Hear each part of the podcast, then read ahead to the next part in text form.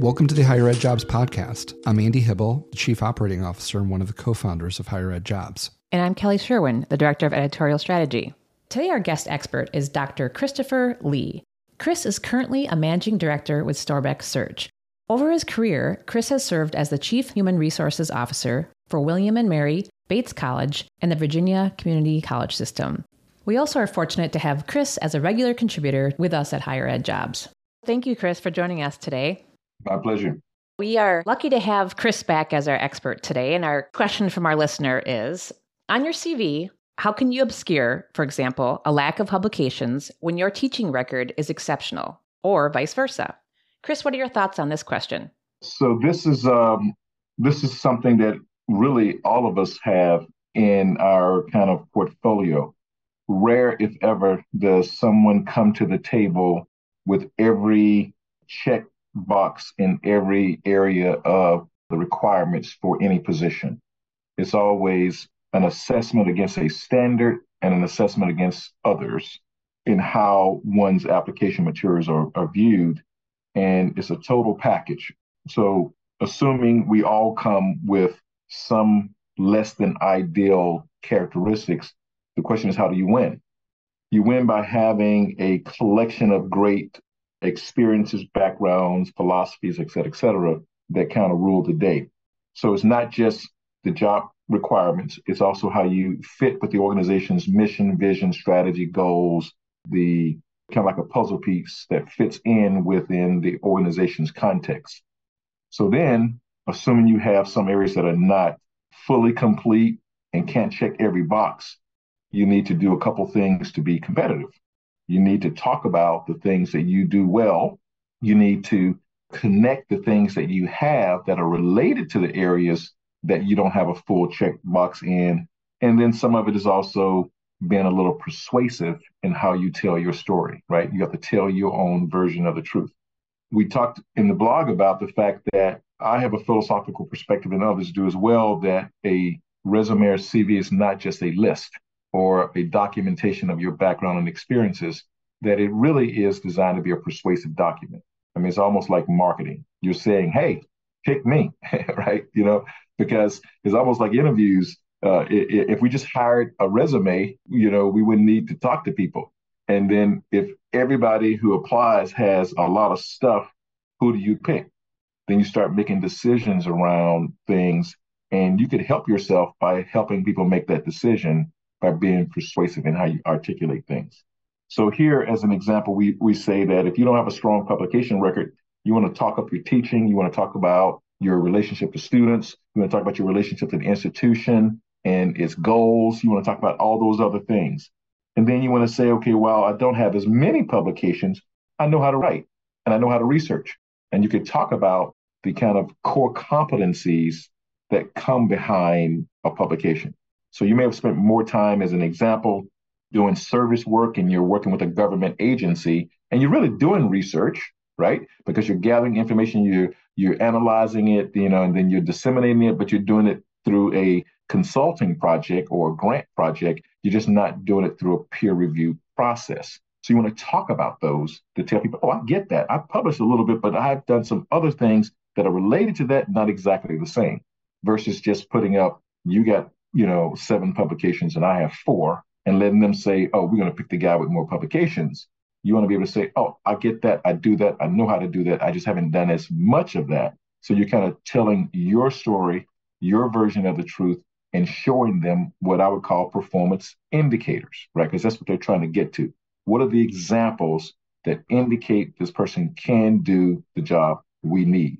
And there are more than one way to describe those performance indicators than just a publication in a peer reviewed thing, right? It could be a trade publication, it could be a blog post, it could be a lot of different ways to demonstrate that research and writing competency.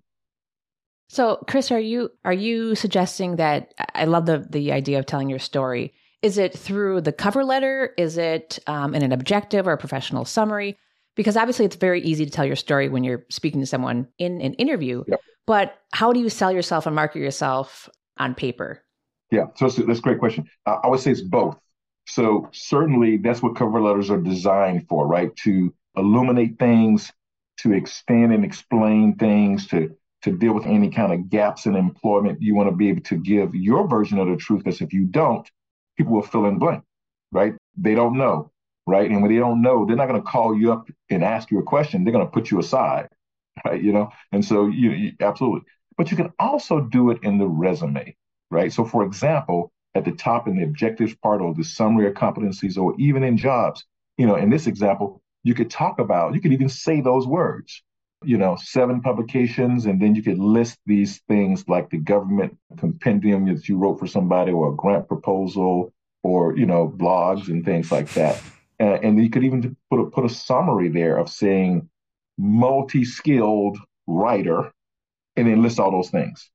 Telling that same story because you're trying to be persuasive here. Right? You see what I'm saying, right? You're saying it's kind of like students on a test. If you don't think you know the answer, tell the professor everything you know.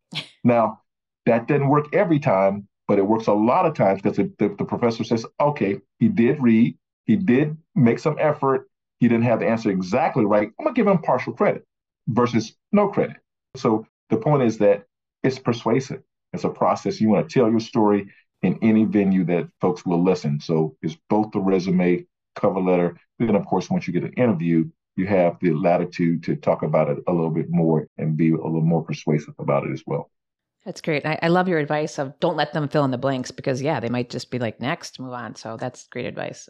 Uh, and then the final point here is that sometimes when your balance of credentials are less favored in a particular environment, says you might be in the wrong environment right? So if you're at a community college, a research interest is not a priority.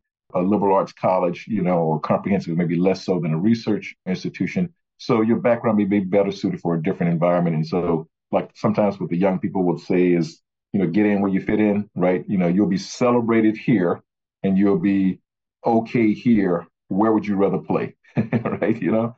And so uh, you know, sometimes it's a matter of just just realizing that. But you don't always have that luxury because you could be place bound and you can't move. But sometimes, you know, you can make the decision to take your wares to a team that really appreciates your your kind of balanced perspective. Yeah, we talk a lot in the podcast and higher ed jobs as a, as a whole about fit. It's not just about that job title and the the salary, but the fit and the culture, and that's that's key. So thank you for bringing that up. Yep.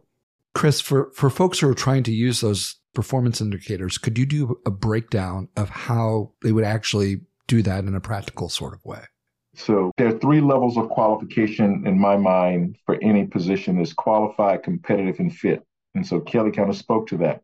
So in the competitive part, it is the number and type of performance indicators that create rigor and strength to make an argument that I can do that.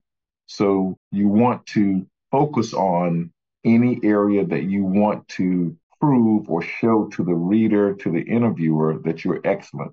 So that's why it's so important to kind of focus on the requirements in the job ad and then ensure that you completely tell your version of the truth. They want an excellent fundraiser, they want an excellent writer, they want whatever.